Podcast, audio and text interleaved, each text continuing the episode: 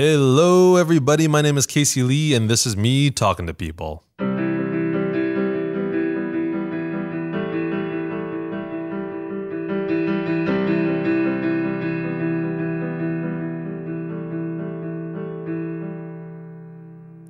Good evening, everybody. This is Casey Talks to People, the podcast where I talk to people. I haven't done this in a while, so actually, maybe a couple weeks. And uh, my intros are getting weaker and weaker or stronger and stronger. I don't know. You guys be the judge. You guys can leave you know comments and and and reviews and whatnot. Um, but speaking of comments and reviews, we have more. It seems like people are actually listening uh, to this podcast and giving me some feedback. Um, now, you know, I say more more reviews, but really this review comes from somebody who already wrote in. Uh, it's my friend Amy from New York. Um, she leaves a review and it says, "My new favorite podcast!" Exclamation mark. Five stars. Love this podcast. Casey's interviewing style is so genuine and enthusiastic, and the guests are all really interesting so far. Love hearing their stories and even started incorporating some ideas I have heard into my own life. So that's great. Thanks, Amy from New York. Um, we also had uh, last episode. No, not last episode. This would be two episodes ago. Um, we had Isabel Gann on, the the former director of Legacy. Um, she sent me some kind words from her friend who said that um, you know the person subscribed, they listened to Dax Shepard. Um, and they said that uh, you know it, has got a Dax Shepard vibe to it, but it's it it there's a certain niche in terms of who I'm interviewing, and so that's that's very cool to be compared to that. I myself haven't listened to Dax Shepard's uh, uh, podcast, but I've heard good things. Conan O'Brien's been on it, and that that he was the one who inspired this podcast. So, um, thanks everybody for all your comments. Thanks everybody for your reviews. It really does help. So, if you're listening to this podcast and you haven't left a review yet, go onto your app and leave a review. Uh, it really does help spread the promotional uh, side of this podcast. Tell your friends to download it. Even if you're not into podcasts, uh, just spread the word. It does really help. And it's a really, really great appreciation there. This weekend was a particularly hot weekend in Ottawa and all around. Uh, probably southern on southeastern Ontario, wherever we are. Um, and like boiling, boiling hot. I think at one point it was with the humidex 44, 43 degrees. It was crazy. Uh, do you have air conditioning at your place? Um, sort of. Sort of. How, what what is sort of? Sort of is um, I have an air conditioner and I cannot get it, the exhaust to mount properly in the window. Oh, so just not usable. Yeah, you well, have an air conditioner I, I, that you can't actually use. It will be it will be fixed eventually because I learned from the building this week that apparently they don't take any responsibility for anything I do to the air conditioner. right, right. So right. I'm probably going to take this weekend to jury rig something that right. will actually make it work. So super hot weekend, but despite that, uh, well, I don't know why. It's not really despite that. It's just happened at the same time. Uh, I actually did the Diefenbunker escape room. Have you heard of this thing? Yeah, I've done it before. Have you done it? It's a lot of fun. It is a lot of fun. Yeah. Yeah. Diefenbunker escape room. Uh, it was a twenty-five thousand square foot escape room. Um, at the Diefenbunker. If you don't know what the Diefenbunker is, it was a uh, shelter in case of nuclear war, and you know we needed some continuity in our government, and the government would go down there. Six hundred people or so could go down there, uh, named after Diefenbaker uh, who who never who didn't want to be in there. Apparently, he said if it ever happened, he'd just stay with his wife and kids. Um, but anyways, very cool. Uh, if you're in the Ottawa area or near Ottawa and you want to try a, a really cool escape room, uh, check out the Diefenbunker escape room. Um, so about 32 bucks a person. Very cool. Um, you know, usually escape rooms, you're in a what, like a 10 by 10 foot room. This is 25,000 square feet. You're just running around like crazy. Uh, very cool, very cool. All right, but that is not what we're here to talk about today. We are here to talk with my guest, who is yet again another person I know through my Byward office. This is, really should be called the My Byward Office podcast, really. Um, so, so this is a guy that uh, I've kind of met gradually as I spent my time here at my Byward office. There was this guy who was sitting here. Occasionally, we would talk. Uh, we introduced ourselves or whatever. Um, he he actually uh, runs a lot of the content marketing for my Byward office themselves. Uh, he's kind of driving a lot of that stuff. So if you see any of that stuff, that's that's coming a lot from him. Um, he is a copywriter and content creator. Uh, and uh, you know the the thing that I, I really uh, have to thank him for is he's been very very supportive of me and my business. Um, he he's always like patting us on the back when we release stuff. He's always being very excited about our stuff, always very positive about the stuff that we have to to put out. Like I know the stuff that we release is not necessarily the greatest stuff in the world, so it's nice when people are kind of giving you a little bit of support. So I uh, really have to thank him for that. Um, yeah, very very supportive of that. But more, maybe more intriguing is this episode today is a pilot of sorts for a podcast idea that he had. I don't know how how Oh boy. I don't know how realistic Now I've got to follow through on this, don't I? I don't know how realistic it's gonna be, but this this is gonna be a pilot of sorts for a podcast idea that he has. Um, but anyways, without further ado, I'd like to introduce uh, copywriter and content creator Andrew Monroe. Hello. How's it going? Not too bad. How how how has the how have the nerves settled in? Uh, I'm feeling all right. Yeah, I probably want to drink a little bit more before we go on this. you're a lot more soft spoken than you normally are in the office. Yeah, well, I'm also very conscious of the fact that there's a microphone really close to my face. Well, this is the thing though. We want to get good levels, right? That's so true. I almost feel like I should turn down your headphones so you're not as self conscious about it. Maybe not. I will say, though, that whatever you may think of your own content, Yes. the reason that I like it is that you put a lot of good thought and you're always trying to deliver to a very specific audience that's interested in what you are Right. and, and what it is that you do. Um, and I will say that um, that is more uncommon, I find, in the world of business to business marketing than a lot of people like to think. Right. Like, what do you think? You think, like, is it that most people just put stuff out there without really thinking about it? Well, it's not that. And in many ways, I, I think that a, to a certain extent, a lot of content marketing has shifted in that way. Both the platforms and sort of the general mood toward content, um, especially in the business space, I think is very much leaning toward just sit down and do it and make it casual, make it real, make it, God forbid, authentic Right. Right. Right.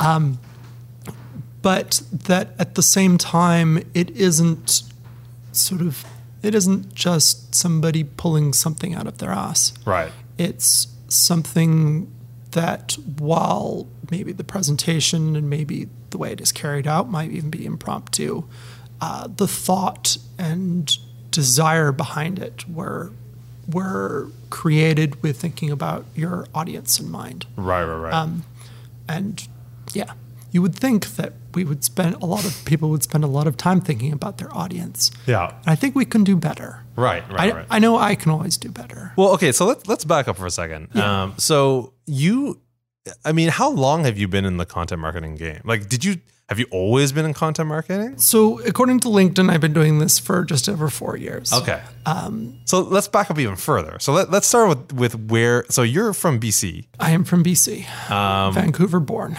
Oh, Vancouver born. Yeah. I didn't know that. Ah. What part of Vancouver? According to my birth certificate, St. Augustine's Hospital. Okay. Um, Which is um It's I'd have to look it up at this point. Okay, I, so, cannot, uh, I cannot point it to you on a map. I'm, but I'm assuming you you did not grow up in Vancouver then. I did not grow up in Vancouver. No. Um, uh, my parents are both from the UK. oh. um, and they emigrated from the UK to Canada. I want to say in '87, right. um, and then I was born in '89. Right. So for all of you listeners, you now know how old I am. We reveal we re, we do reveal a lot of ages. We reveal Yes. Eric's age on the podcast. Oh, okay. Well, there we go. Um, but um, uh, they, my parents had originally moved there, where they had me. Um, subsequent to that, um, unlike I guess a, a lot of families um, that I grew up with, my mother was the primary income earner for our household, so Right. we followed my mother's work, and she is a speech or well, now was a speech and language pathologist. She's retired now so we would follow her work. Um, so I understand this was too early for me to really remember. After I think maybe the first year of my life, we moved out to um, the Haida Gwaii, the Queen Charlotte Islands on the west coast, Okay. Uh, where we lived there. I guess from for me, it would have been from like the age of about one till two. Okay. then around the time that I can actually remember, um, we moved onto the mainland to Terrace, which, if you don't know where it is, if you can find Prince Rupert on a map, if you got in a car and drove east about an hour, you'd be in Terrace from Prince Rupert. Right. Right. so lived there until about I think it was about ninety seven. Yeah. And then, following my mom's work again, we moved south to Penticton, which is in the Okanagan Valley in southern BC, um, wine growing country. Right. this is where your love of alcohol kicked in. Um, something like that. Um, my, my mother likes to note that I was reading the wine column in the newspaper before I ever was actually drinking wine. right. Um, And uh, to this day, I guess suppose I have a certain amount of bias for supporting the, the BC wine industry. right. Right. Right. um, uh, especially coming from uh, as a British Columbian living in Ontario, where I kind of want to stick up for the little guy and saying that BC can make wine just as good as, feel like as the Niagara Escarpment I feel like BC is not the little guy in the BC versus no, and Ontario. I, I don't think it is anymore. But when I back in the early 2000s, it was. Like, Really? Okay. I, I went back to uh, Penticton uh, during the springtime this past year, um, and since I've left home and I left Penticton and moved to Ottawa in 2008. I would say that the number of wineries in the valley has probably at least doubled, if not tripled, since I live in there. The industry is is booming, right. um, and there's never been a better time uh, to go visit BC wine country. So so why? I mean, why did you leave? I mean, 2008, you decided to move to Ottawa. So yeah, so in I'd finished. I graduated from high school in 2007. yeah. Um, and I didn't really know what I wanted to do. Um, I, however, had had a, I guess, a strong background, I guess, in the latter half of high school, um, uh, dealing with sort of matters of like in like um, international studies and a bit of human rights. So I decided, um, coupled with a couple of field trips, including um, one abroad trip in which they took a group of something like 30 of us down to Ecuador uh, to build a school. And this would have been like 2006. Right. I had the most amazing time while I was like there, and I was like, oh, I would like love to go back. So between that and my just general interest in wanting to see the world, um, in 2000, at the end when I finished high school in 2007, um, I took a six and a half month trip back to South America, um, which, as it turns out, was rather exceptional because, um, as I later learned, 18 year olds are rarely found solo traveling around South America Yeah. Yeah. Yeah. people were always shocked at both the fact that I was alone and the fact that I was as young as I was because most of the other foreign backpackers that you ran into in South America were like 24, 25. Yeah, yeah. And for them, this might have been like their third or fourth major backpacking trip in their life. Right, This was the first for me. right. Um, How was it down there? Um, I remember having an amazing time. Yeah. Um, looking back on it now, um, how many years has it been now? That's like 12 years ago. Um, there's a certain amount of like hindsight and sort of tempering of that attitude as I really understood that, that and understood how clued in or not clued in I was on some things. Yeah. Yeah. But that, I guess think that's the consequence of growing older is you, you realize how much of an idiot you were when you were younger. Well, I mean, I feel like a lot of a lot of the people I interview on this podcast, I'm always like, oh, like, Yeah. I mean, a lot of the people I talk to are, are, are like, you know, CEOs or entrepreneurs or whatever, and it's a lot of like, oh, was there any hesitation or was there any fear in, in doing something? And most of them are like, well, I, I don't think I was old enough to realize the fear that I should have had. Yeah, well, um, uh, I don't think I've ever shown this to you, but I have a, a tattoo on my right shoulder. I did not know that. It's you can show uh, it right now. yeah, perfect for the podcast. It's perfect for the podcast. For those of you that cannot see it, it is actually a tattoo of the logo of Amnesty International. I was going to say that looks like the amnesty. It is the Amnesty logo. Um, uh, as was befitting me straight out of high school, I was really big into that sort of thing. Um, leaving, um, um, again, you're grown older and, and it's changed somewhat. So at the time, it, for me, it was meant to be very much an expression of my values. And to a certain extent, it still is. Yep. Um, so I had spent two months scoping out a um, a tattoo parlor in Ecuador, where I ended Okay. up getting this done for thirty dollars. Okay. I only learned after that point all of the different infections one can catch from having a tattoo done. So um, in that line, I was very fortunate. but as well now i feel like as a result the tattoo is no longer so much about what it was originally intended but now it is uh, for me this really important story of me learning things and growing up Okay. Um, and also i think a little bit of all the things i didn't understand when i was 18 and traveling around south america Reminder of all those things. yeah So, um, I mean, you you do some pretty exotic traveling. It sounds like, um, like at the time, and then, so what brings you to so Ottawa? once i'd come back i knew that i wanted to go to university i just hadn't been sure about what Yeah, So I'd come back from South America realizing that one, that I wanted to do something in, I guess, like the politics and social justice field. Um, and two, I think I'd come back with a certain understanding that what I actually did for my bachelor's was really not that important. Um, and and I say like you knew that before going into. I knew that, and I think I yeah, and I think South America to a certain extent had taught me that. Okay. Like a couple of people had said something to me at some point because I kept running into older people that were doing their backpacking trip after, After, their right, degree right, had been completed. Um, and they were all saying, yeah, don't worry about what your degree is, and it's more important that you make sure that you enjoy it because for and I think this sort of is bared out as my life has gone along that a bachelor's degree is not so much about what you studied, but about the fact that you completed it. Yeah, yeah. And showing that in that sense, the, the degree is the best thing you will ever have professionally to show that you finish what you start. yeah, Um, and that's important for a lot of employers, more important than I ever thought it was going to be. yeah.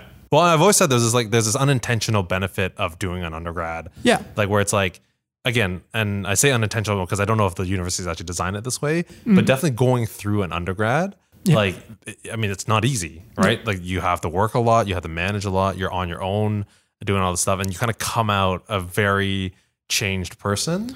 But again whether intentional or not um, from the university Yeah. you know it's is you know for anybody to say but no totally so so you decide that you that a bachelor is important but just not what you take there Yeah, I would say that it's more important that you pick something that you know is going to interest you because Right. you're going to have to do it for four or more, in my case, more years Yeah. in order to be able to get it done. Um, and if you can't, if you can't, if you don't know that you're going to do something that you're not going to be still excited about dealing with in that time, you're going to have a problem. And, and it shows because I think something like half of all the people that end up dropping out of university drop out in that first year. Right, right, right. Um, and that was precisely why I had gone traveling beforehand because it was that specific, that very specific thing that I wanted to avoid. I wanted to avoid dropping out because I didn't know why I was there. yeah, yeah, yeah. So what did you pick then in the end? So I ended up picking the human, the Joint Human Rights and Political Science program at Carleton. Okay. Yeah, as at the time, I'm not sure if this is still the same, but it was at the time I think the or one of the only schools in Canada that taught uh, human rights as an actual its own discipline apart Yeah. from political science. Um, that said, um, I found that as I went through a lot of the sort of the I'm going to call it the activist bent that I had going in, um, I think uh, ended a little bit as I think I, I learned more and I kind of understood that, as one does, that issues that I treated as very black and white leaving high school had a lot more nuance to them. And that was, I, I think, a very sobering experience for me. So I would say that toward the end of that degree, I had moved away from an issues of, of more less of the attitude of more of trying to change the world and more of a matter of understanding the world because I'd come to realize I think a little bit how, how little I knew. Right.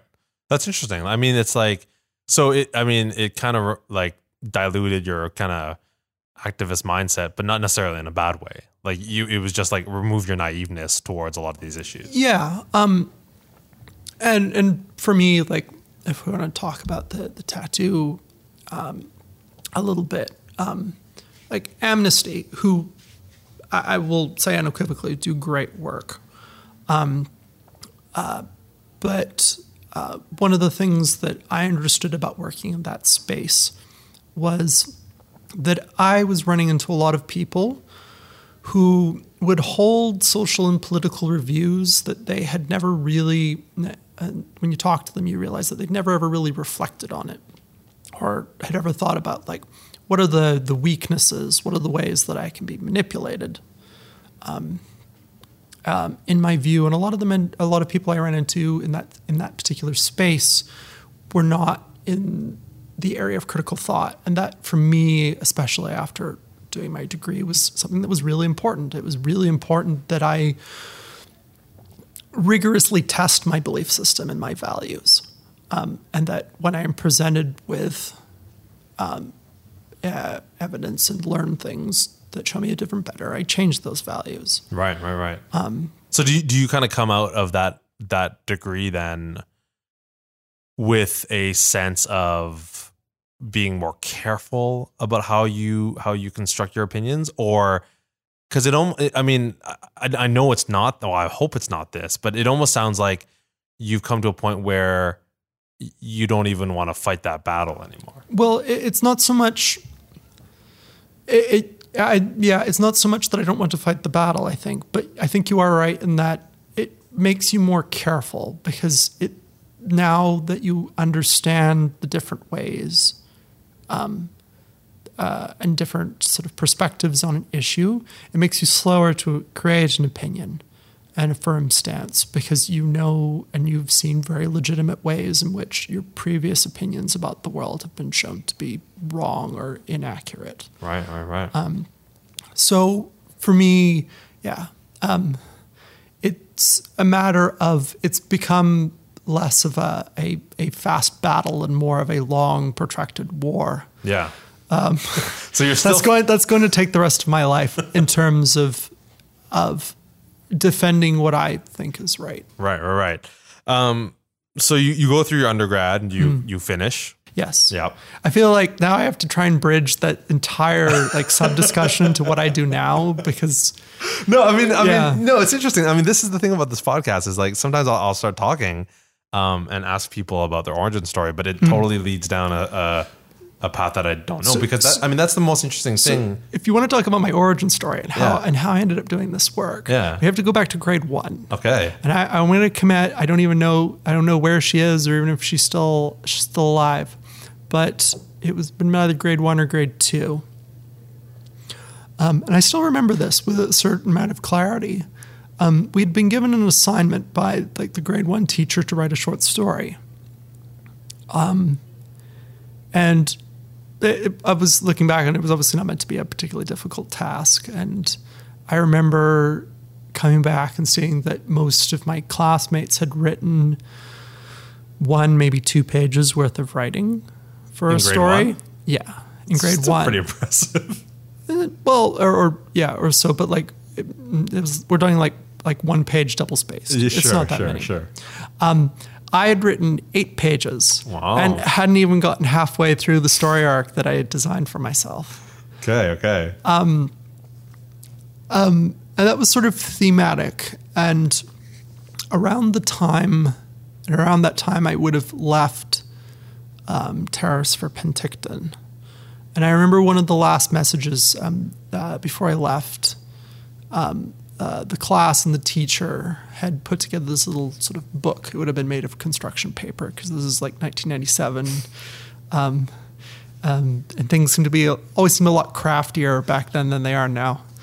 Um, but there's, I still have that book somewhere. I'm not really sure. But at the back page was the teacher's comment about um, best of luck, Andrew. Never stop writing.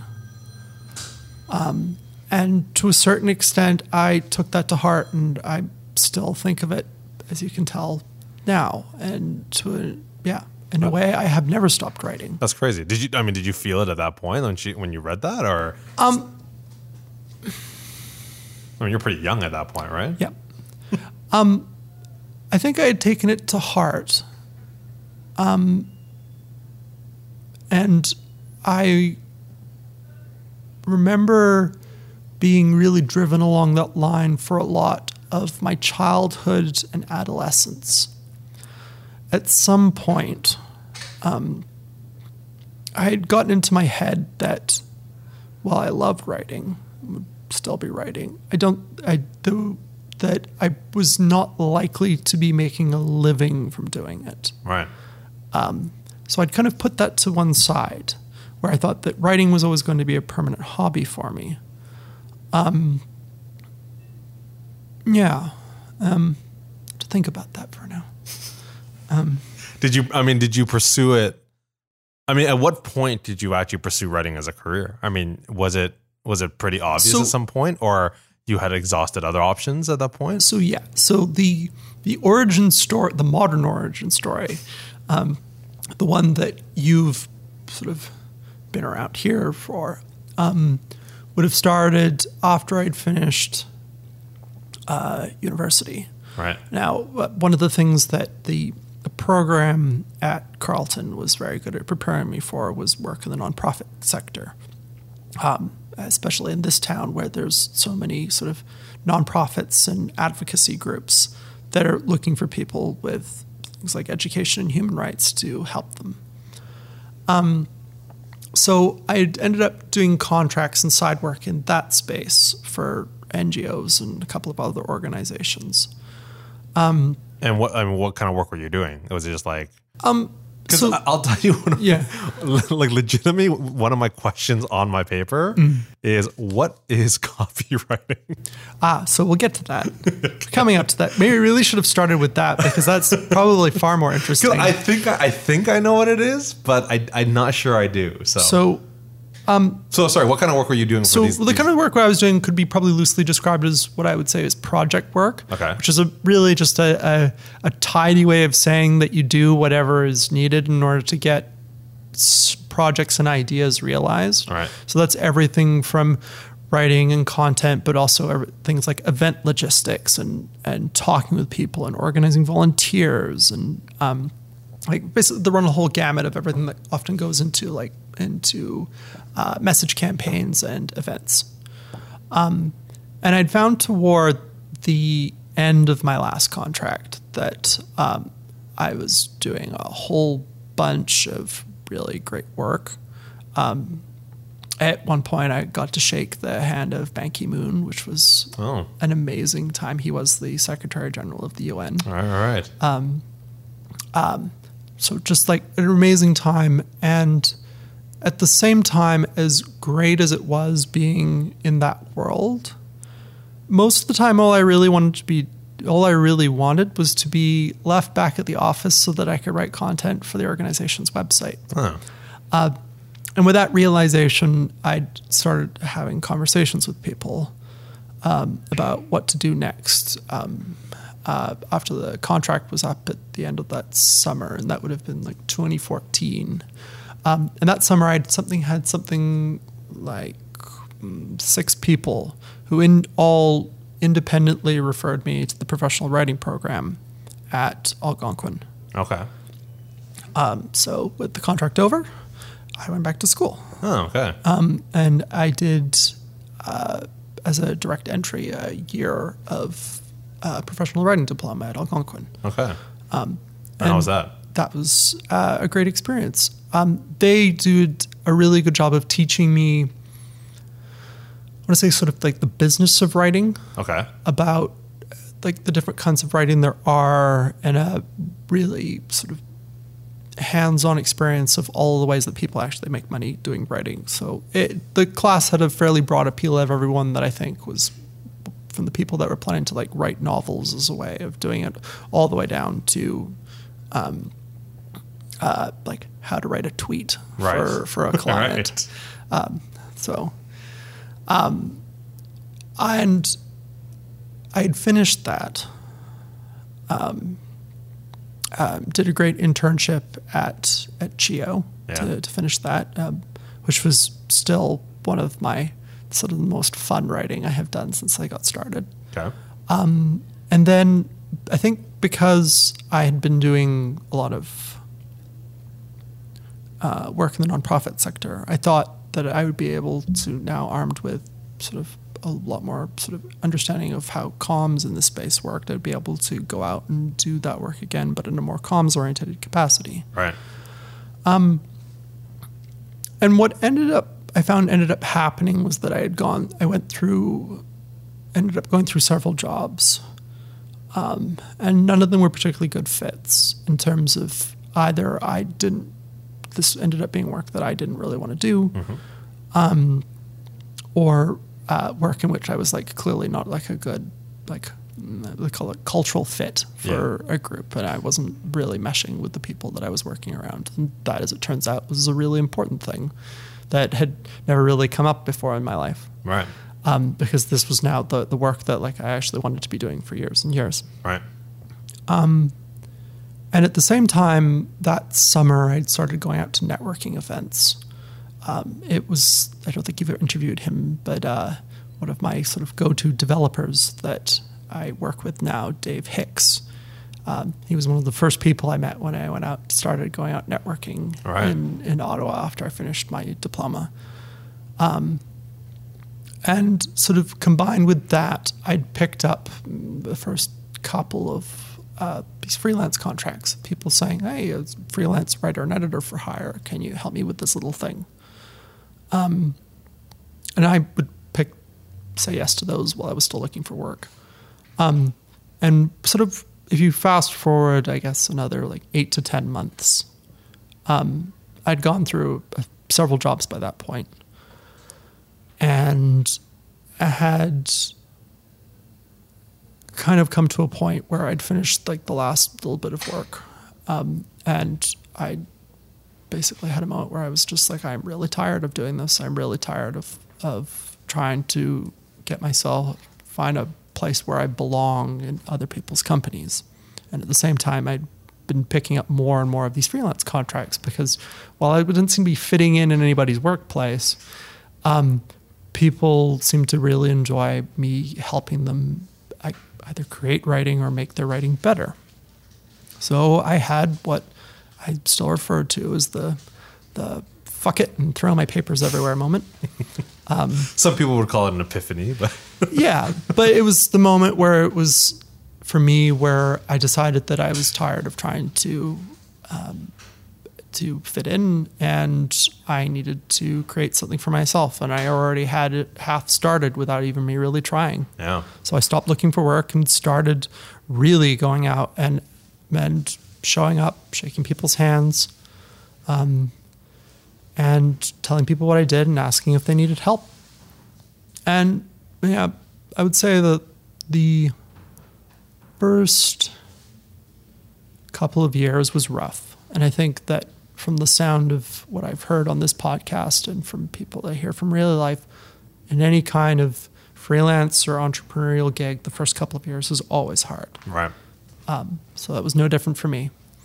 Um, it- one, because I nobody had ever taught me anything about how to do business. So the first thing that I ended up having to learn was was business skills, um, how to network, how to negotiate, how to how to put together a contract, even um, all of these things that had never really been taught to me, not even at, at Algonquin, even though I suspect that I was taught by by at least a number of freelancers who Yeah, were yeah. instructors there. Um,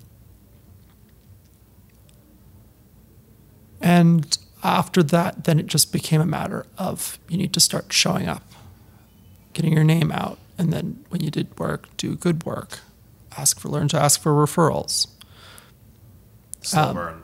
Yeah, slow burn. And now here we are at whatever is like the end of year four. And I would say that, yeah, after the first couple of years, third year began to get the hang of it.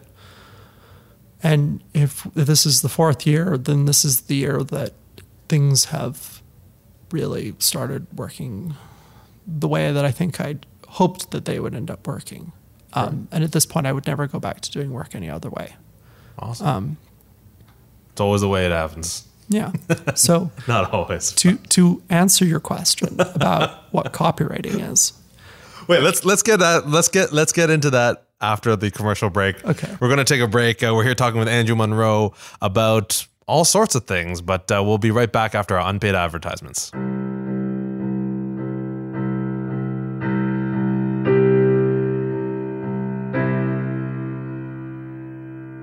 And now for a segment we call unpaid advertisements. If you don't know what the deal is, go listen to past episodes and you'll know what the deal is. Now, our unpaid advertisements today are a little special of a treat because uh, we mentioned at the beginning of this podcast that's a little bit of a pilot idea for Andrew, and it is all about a drink that he's making right now.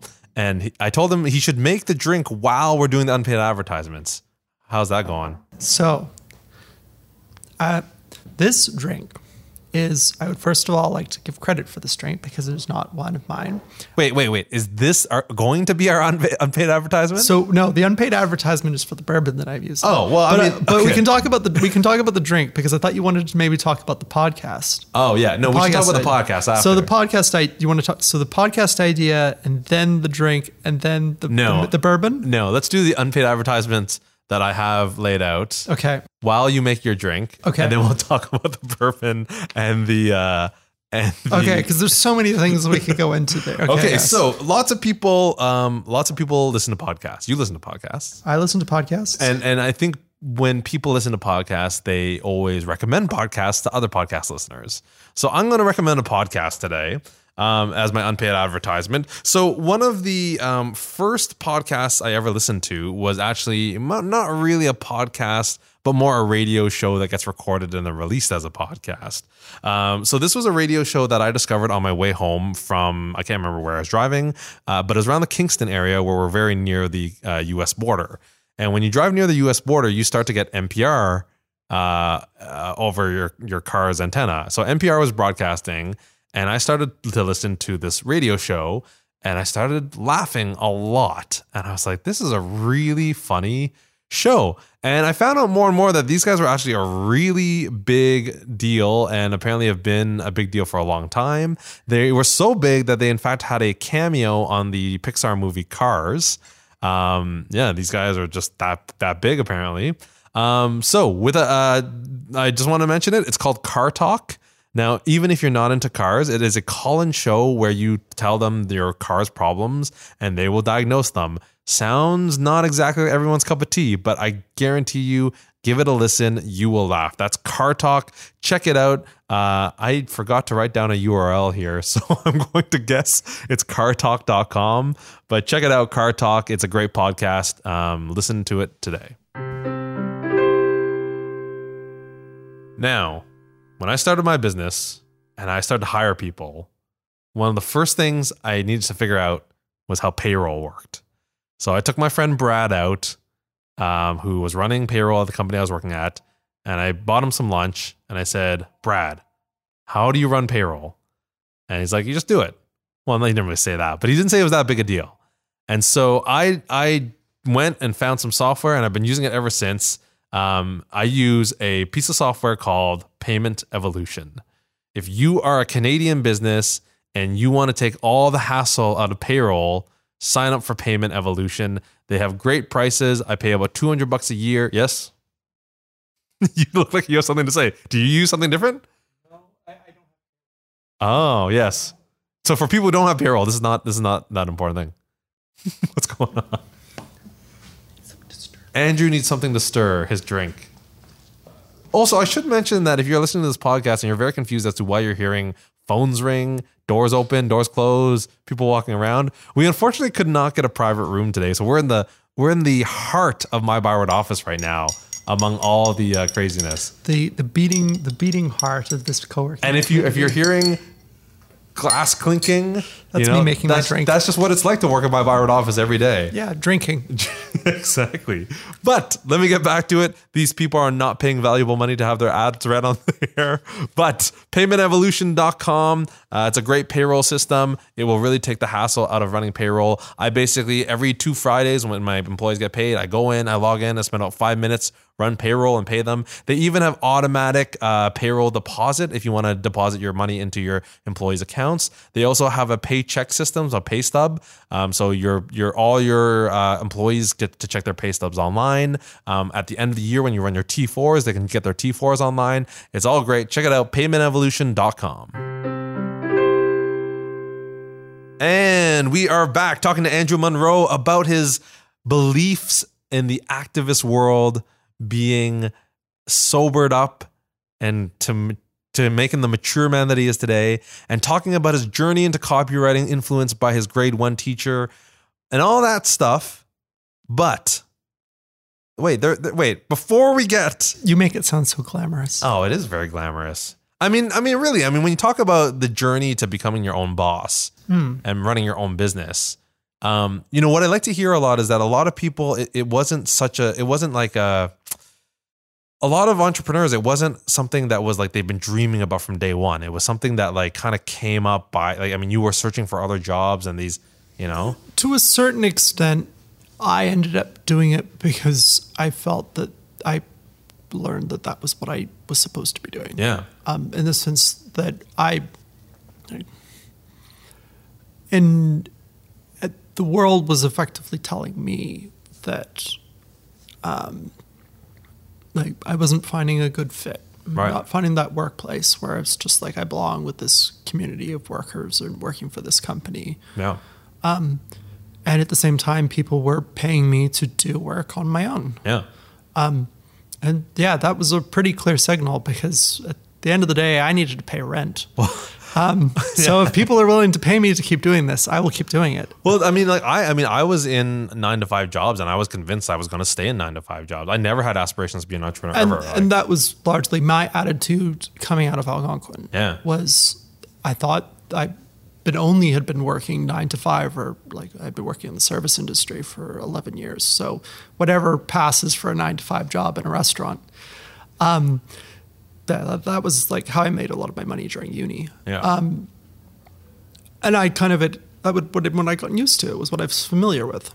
yeah, I show up, I do my work, I, I work with you. What, is, what I like to think was almost usually a fun team of people to work with. I'd finish, I'd go home, do the rest of my life, come back the next day, do more work. right. And still like it's not a. Some days it's still not an unattractive thought. Um, I just do this now. Exactly.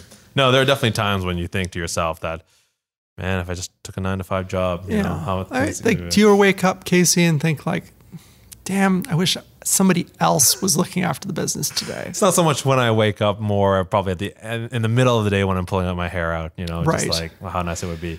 Why is this my problem? Exactly. Now, I, I I don't want this podcast to go through and not actually talk about this podcast pilot idea that you had. So Right. so you have been mulling over you because you're a podcast listener Yes. yourself. Um, you mentioned that you actually want to plug a, a podcast. So there's a, there's a podcast that I want to plug based on what we'll get to Casey's point of asking what is actually copywriting. If you want a great podcast uh, that helps people understand what what copywriting is, I encourage you to go over to the All Good Copy podcast. It is run by a lovely man named Glenn Fisher um, out of the UK. And uh, Glenn is a copywriter of many, many, many years.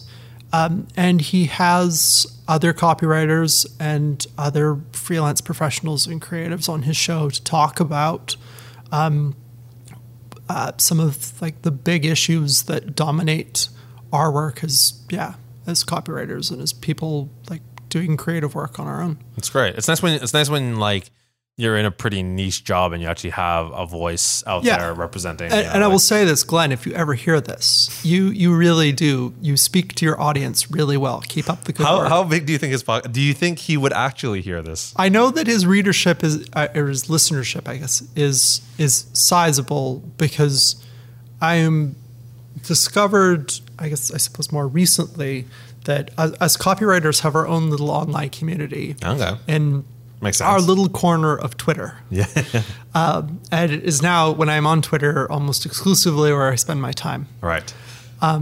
but so that's a Um, yeah. podcast you listen to. Yeah. Let's talk about a podcast that you're mulling over actually creating. So as it is, So, so pitch pitch the idea to the world so right now. pitch this i so the idea is is that here i am having this lovely uh, maple whiskey sour which it- is it- which is? Yes which is do you want me to do it? Or we could put the recipe notes in, in the we could, podcast at the we end. could put the recipe I'll in put- the show how about we do both? We'll put Okay. i'll put the notes in at the end. But um, i'd first like to credit this this cocktail to uh, the fantastic uh, laura bailey of critical role. Um, and her uh, educating us on this cocktail uh, from the Between the Sheets episodes uh, that are put out by it's either Critical Role or their company Geek and Sundry. Um, anyways, the maple whiskey sour, courtesy of Laura Bailey, uh, is two ounces of bourbon, half an ounce of maple syrup, and three quarters of an ounce of lemon juice. Uh, shaken over ice.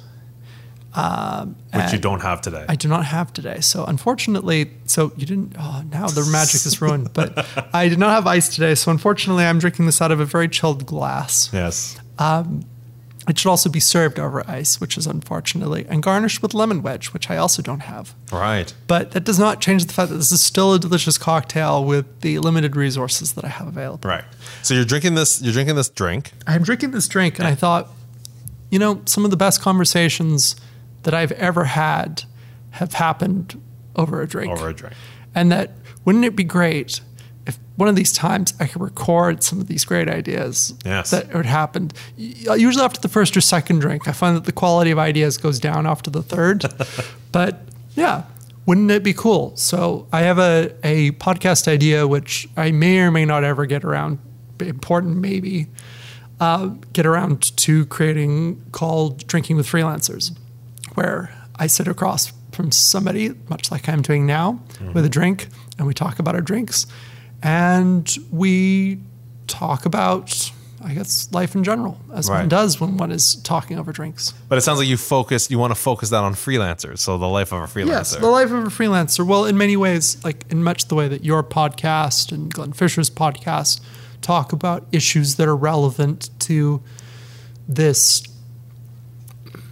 I'm not even really sure if it's a niche anymore because it's a it's really popular to work for yourself. Yeah, totally. At, at the moment, Yeah. but um, about like what it's actually really like because for me, and that that is just as much a matter of addressing a need that I had, which was wanting to know that I was not alone in this, Right. and that that people felt the same difficulties and struggles that I did. Right. And I wanted to have a talk about that, which is what makes listening to these podcasts really great. Right. Like not only do I learn things, but I also feel like Casey and Glenn, you get me. yeah. And and Well, that's, when you, when you work That was when my you, mission. when, when to, you work to, to yeah when you work when you work with other people when you work for a company you have coworkers that you can lean on for that but when you're a freelancer when it's just you you don't really have anybody to lean on Yeah. it's just yourself Yeah. Um, and it's sometimes really reassuring to know that there are other people out there who are who are like in your sort of like in your corner Yeah. No, it's true. Yeah. It's true. And I mean, I mean, hats off to Eric who's sitting in the back corner there. yeah He caught. I caught his attention. yeah Uh, you know, hats off to, to people like Eric who are running my Byward office and, and putting those people together, right? Because it is true. Yeah. Like when you're like, it, it is a very lonely place to be Yeah. running your company and, and being at the top because you feel like you're the only one that gets your vision, and Mm. you know you don't you don't want to put any burden on anybody else, Mm. you know. But it's nice when you're you're in it, you know, with a bunch of other you know entrepreneurs, freelancers, whatever, Mm. uh, sharing those stories, and it's it's nice when you can actually break down a little bit of the barrier that exists because I do think walls are up, you know, when you're Right. talking about your business. Because I'll tell you, for me, when I talk to other entrepreneurs and, and business owners and, and freelancers and stuff, I always my wall is always up because I always think that you just don't get it. You know, you don't get what my vision is or how I want to run things, right? Um, but as soon as those walls drop and I start to listen to other people and and you know learn from what they do and and I don't even mean like I don't even mean like a transactional thing. I don't I don't I don't mean about like business referrals and stuff like that. I, hmm. I don't really care about that. But just the the life lessons and also yeah, you're right, just not feeling alone. Yeah. Right. Well, and I think that's why me and a lot of other people got into co-working in the first place was because otherwise we're stuck either working at home in which you are very much alone or you're working and you end up working in spaces like coffee shops Yeah. where you might actually be surrounded by people but you're surrounded by people that are really not there for the same reasons that you are and therefore there's a certain barrier in that environment that create not least the fact that they do not respect the need that you really just want somewhere where you can work. Yeah. And they're having conversations about whatever on the next table over at top volume. Yeah, yeah, yeah. So I mean, um, I, I, I I'm kind of curious. I want to run something by you because um, this is definitely something I dealt with when I was uh, starting Biteside. Right. Um, and I'm, I'm, you know, again, we talk about Dave Hicks. I, it's definitely a question I want to ask him as well because Is he going to be on this podcast? uh, at some point, hopefully, yes. okay. For all of you listeners, if Dave Hicks tuned. ever comes out as an episode, you really should listen to it. Well, he got recommended by um, uh, Glenn. Oh, Glenn Schmelsley. Yes, I can. Yes. I can never So for those of you not listening, Glenn Schmelsley is a, a a marketer and the CEO of Marketing What's New, a local company here in Ottawa. Yeah, so he, does- he recommended he's like you should have Dave Hicks on your podcast. I'm Yeah. like okay, I like I was I was thinking in the back of my head like again kind of making the rounds of my bar. yeah. Well, now I people. mentioned him. Now you have to have. him Yeah, well, I mean, I've already right? I've already sent him the email. So, Yeah. um, but the question I have for you is, you know, when I started out, I actually I actually really heavily avoided the word freelancer, Mm. um, because I was I was very I was very um Was it the word free? no no no Because I, I know a lot of people that are that don't like the word freelancer because the word free and because like the, we have a whole like subculture that deals with people not wanting to pay us. yeah no no no no that, that I never even thought about that. That's totally that's totally about That- no. that- that's where my mind goes. Yeah. You, you know what it was was okay. So when I was starting out, I, I had accepted a couple jobs. Um, I had, I had worked for a couple of companies here, and I was hired to do some videography, some research here and there. And one of the things that one of the companies told me was, okay, you're going to go shoot for us. You're going to go to this uh, spa, and you're going to go shoot some stuff. But you can't mention that you have your own company. You can't mention that you do not like you are basically, for all intents and purposes, uh, like our employee is that's how they viewed it.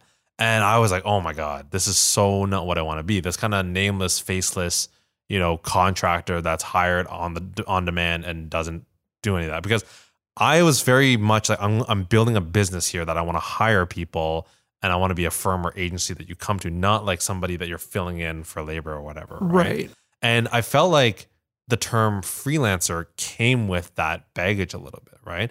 And it's not really that's not really my question, but my question I guess is more are you intentionally staying a one person show or do you have aspirations of growing it to like a copywriting team and I guess why or why not? So this is the part where you disagree because for me, it's I, I take a slightly more mercenary view to that situation you're describing of being paid and being told that like you're effectively to act like you're an employee of the company. Yeah. And I will do that Yeah. for a price. You're right. I, I follow. I'm going to talk about one of the things I always love talking about, which is um, uh, why it's important to get paid. Right. And for that, if you've never seen it, there is a great clip that you can go find on YouTube um, called "Pay the Writer," um, uh, done by a, a man named Harlan Ellison, which you might recognize as a he was a, a big um, script writer for shows like Star Trek, Okay. Babylon Five, Right, right, right. like a, a big name in sci-fi and and that kind of realm of work, and sort of like a bit of big name in Hollywood. He, he passed a few years back, Right, right, and and known for being very bombastic and confrontational. Um, but what he talks about is about how important it is about getting paid, uh, and how so many people not like he was talking in the context of Hollywood, but I see it as being sort of pretty universally applicable. Of um, a lot of people out there try to get you to work for nothing. And that a lot of people that are really new to this work think that oh if i just work really hard um, i'll eventually get compensated for it. Right. um, which worked out really well when you were working that nine to five job because when you work re- if you're an employee if you work really hard you get compensated for it. In freelance work it, that's not always the case and people often try to get the same work and then try to pay you not nearly enough for that work Yeah. uh, so the Harlan Ellison School of work that I subscribe to, as I think he puts it in, in the clip, is if you cross my palm with silver, you can use my work. And until you do that, um, I'm not doing anything for you. Right. Um, and like yeah, like to a certain extent, like uh, but one of my like early mentors who is actually of all things a freelance photographer. Right. When I had always asked him about like, oh, what do you charge? Yeah. Um, and his word was, my rate is proportional to how much I actually want to do the work. Yeah, totally. um, in the sense that, and he was much further along in his career at that time, where he had the luxury of being able to say, like, you know, if I really loved what the client was pitching, Yep. I might agree to do it for less money. Yeah, totally. And in my mind, that is the only good reason that you have for doing a work at less than what you absolute than than what you deserve to be paid. But don't you think? Um, I mean, I think that's a tough thing for a lot of business owners who start off in the beginning, uh, like Biteside included. Like we, and, and even to this day, do you think um, a lot of people sell themselves short because they want to get deals? Right? Like I, I think like so, the- and they're wrong. okay. Um, that's pretty. I, I and I remember and I remember doing this. I remember saying this to a web development company that was in its first year, and this would have been about a year ago now. And I kind of want to go back and find them now and find and, and ask this because I said to them, uh, that I went saw met them for the first time, and they must have been like their first three months of work. Um, and I said like, well, how much would it cost to build a website like this? And they're like, they gave me a, a number, and I'm like, okay, we're going to talk about in a year. In a year, you're going to be charging three times that amount Right. for for building the website. And it's not because and they were and they were like, well, but we want to get our name out and nobody knows it. It's just like, no, that that's not what it is. You're not paying to get your name out. Um, you're paying because that's how much work it is. Right. Um, but how do you gauge? How do you gauge how good you really are, though? Because like it's like you could chart. Like I, I had this student come to me and and ask me like, oh, I want to like, oh, I, you know, like how do you how do you get clients to pay this amount or whatever? And he said like he said like, oh, I want to charge this customer like ten thousand dollars. And like legitimately in my head, I was like, like is is your work actually worth that much? Right. You know? So yeah, so I should probably be a little more nuanced about that. There is a certain amount of like experience in doing your job well. Yeah, yeah, yeah. That goes into figuring out how much you need to charge. Yeah. But there's also a point at which we all know how much time and effort it's going to be to do a specific thing. Yep. Um, and at the end of the day, regardless, you deserve to have enough money to pay your rent Yes. and put food on the table. Yes. And I think there's a certain benefit when you've been doing freelance work for a while of knowing what the difference between those two things is. Yeah. There's paying a fee because you know that the consultant absolutely knows their shit. Yeah. Um, and there's also paying a newbie less than you know that they need to be able to survive. Yeah. Um, because at the end of the day, the thing that makes your business go forward is money. Yeah. Um, sure, it's great if your name gets out there, but that's usually on you. You get paid so that you can afford to get your name out there. Yeah. Other people aren't going to do that for you. They're not. They're not part of your business. That's not their problem. Yeah. Yeah. Um, the only person that is responsible for promoting your business is you.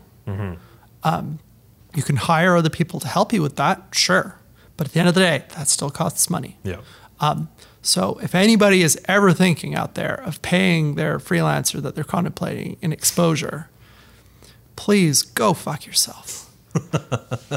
strong opinion. Um, strong I, opinion. I, and that will be. I will. I, I mean, will- don't, don't, get, don't, yeah. get, don't get me wrong. Okay, Yeah. I, I, I, I am generally on the same page as you. I will hmm. say there's there's situations though where if I have a long relationship already with a client or a friend or whoever. Yeah. then I think getting paid in exposure or experience or whatever kind Right. of makes sense because I have a trust with that person already. Right. Like they, they know they know what our work is worth Right. right? And it's just like there's an opportunity where because I know I myself, for example, um, you know, I've I've dealt with you know providers and stuff like that where it's like I, I straight up can't afford them, Right. but I'm like if you want like because you want the work or whatever, I'll do it, but I'm not going like I like legitimately just don't have the money to pay them, Right. right? And if they want to take that, you know, I mean, like there's yeah, there there's a certain amount, but I think that at the very least, and and again, the way that you might I might nuance this is that um, there are ways of delivering value and the same kind of value for money Yeah. that do not necessarily involve money, which is the realm of in kind and contra arrangements. Right. And if you don't know what those are, you can go look them up. Um, but essentially, there are ways of delivering value that help people get ahead. Um, but most of them are non exposure. Just mm-hmm. telling people about your name doesn't really do anything. Right. Right. It, it has to be something functionally that leaves you with something that you didn't have before. Yeah. Yeah. Um, so if I'm, and I've done a, a few in kind arrangements, it's stuff that ultimately materially compensates me for the time mm-hmm. that I have. Yep. It may not necessarily be money, but it is something like money. Yep. Um, and yeah, th- what you decide that that is, I think, is should be entirely up to you. Yep.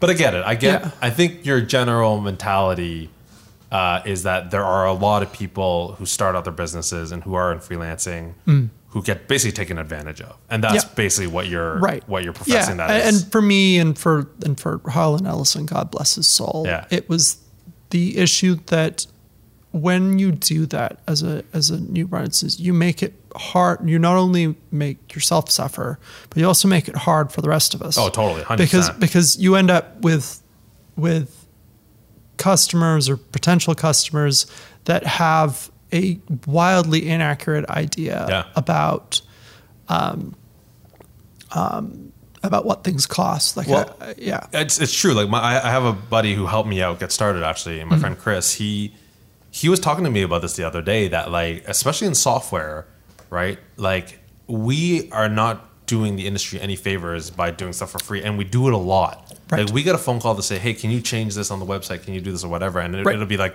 it'll be five minutes of work that we're just not. It's not worth time tracking. It's not worth invoicing, and we keep doing that. But we, we get that a lot though. You, Right. you, you think about a law firm. Mm. You call them up for five minutes, they charge you yeah, right? And it sounds it sounds so stingy, but it makes a lot of sense, right? Because Right. ultimately, like five minutes every day, like Right. you know, like that get, it adds up, right? And, and you're not doing the And- industry and- yourself any favors, right? Ultimately, I am generally with the lawyers on this one. Yeah. If you're gonna if you're gonna use my time, it's going to cost you something. Yeah. There's a certain amount of time that I will spend not getting paid Yeah, um, in my business, but it, that is all effectively the cost of me figuring out how I'm going to get paid. yeah, yeah, So I, I will sit and meet with a prospective client to Yeah. figure out what they need are and whether I'm going to be a good fit for the problem that they have. yeah. That that's fair. Um, there, I think, comes a line though. Yeah. Um, and it's tough. It's tough to figure that out because Yeah.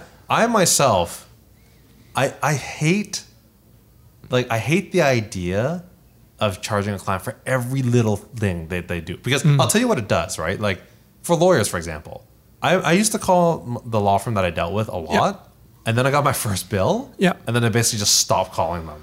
Right. I was like, oh shoot, I I better not do this. Right. Mm. I I think a maybe a more and, I- and again I'm on the fence. I haven't really fully made up my mind about this because the way my accountant does it, Mm.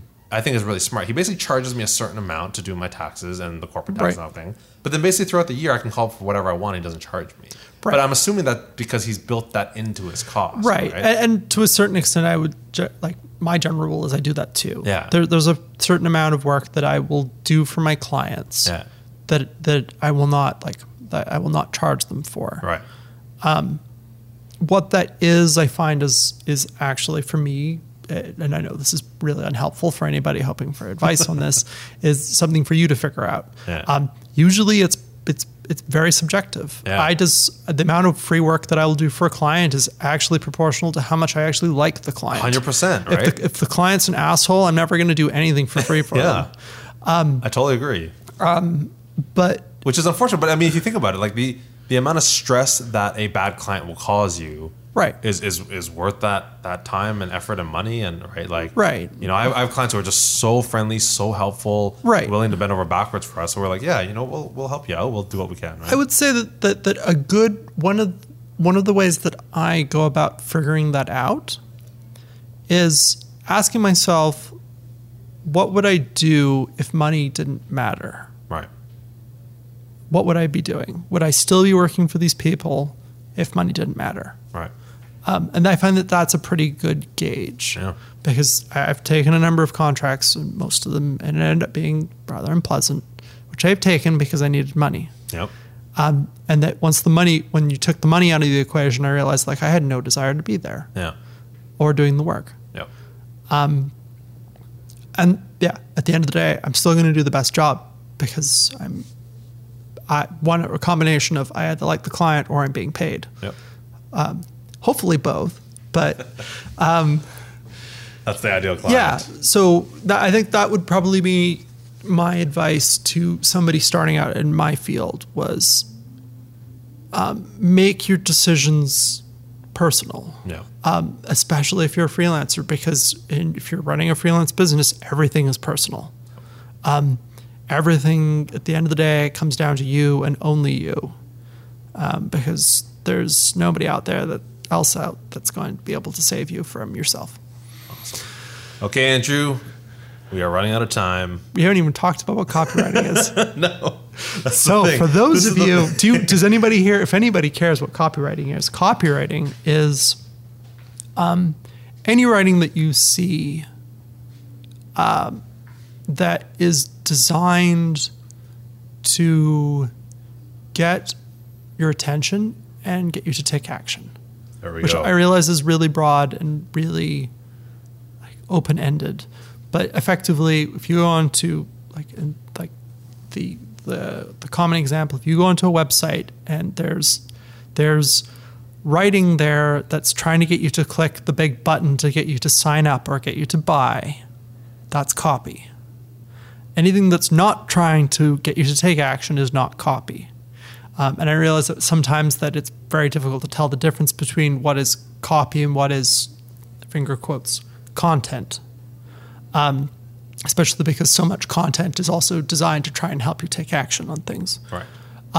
But if it's not really doing it, if it's not encouraging you in a particularly direct way, I would say that it falls more into content, um, and, and that copy one way or another is falls into either two groups, which is sort of direct and indirect. So direct copy is the one that's like buy now, uh, sign up now, that's copy. Uh, the other form is is indirect copy, which um, uh, I I think the the example that immediately comes to mind is uh, car commercials. Car commercials are a form of sort of indirect copy. They're telling you what's so great about the car. They're not expecting you to go out and buy the car today. Um, the plan is that they're trying to motivate you to take action on at the time that you decide that you want to get a new car Right. um, because people don't buy cars every day. Um, and th- what they what you want from you is for that brand or that type that particular vehicle to be front of mind when that moment hits where you're like, I need a new car. Right. Okay, so there is the definition of copywriting. I feel like that would have been more Monro. educational to have started this podcast no, no, with that. that's not what this podcast is about. If you want to find out more from Andrew, you can go to his website, www.andrewmonro, M-O-N-R-O dot com, Dot .ca. dot C-A. So We're on the same boat as you. We didn't get the dot com. Yes, but Andrew, most of the time people mess up the, the last name. So it's the all O's last name that's really important. Thank you for spending the last hour with me. Always appreciate it. And thanks for piloting your podcast. It's been a pleasure. I will let you know if it ever If it ever comes out, we will advertise it for you if you want. I should be your first guest if this ever happens. Okay, we'll have to talk. We'll have to on talk now. about that. Okay. Pressure's on now. Yeah. All right, that's it, guys. If you have any questions, comments, or concerns, you can email me at casey.li at gmail.com. That's C A S E Y dot L I at gmail.com. Or send me a tweet at caseyli23. You can visit also you can also visit our website at www.caseyli.com slash podcast. Casey Talks to People is currently hosted on anchor.fm and distributed to all your favorite platforms, including Apple Podcasts, Overcast, Spotify, and more. Don't forget to subscribe and leave reviews if you can, and you can even leave voice messages on the website if you want. Don't forget to check out Levitator by LP. It's a great track. All right, that's it for episode 15 on July 24th. Didn't update my notes. It says July 12th on my notes. Yes. And can I just say, it has been a pleasure being here with you. Thanks, Andrew. Really appreciate it. The conversation went in all sorts of directions that were not in my notes, and that's what it's all about. So that's it for episode 15, I think. Um, on July 24th, 2019, Casey talks to Andrew Monro.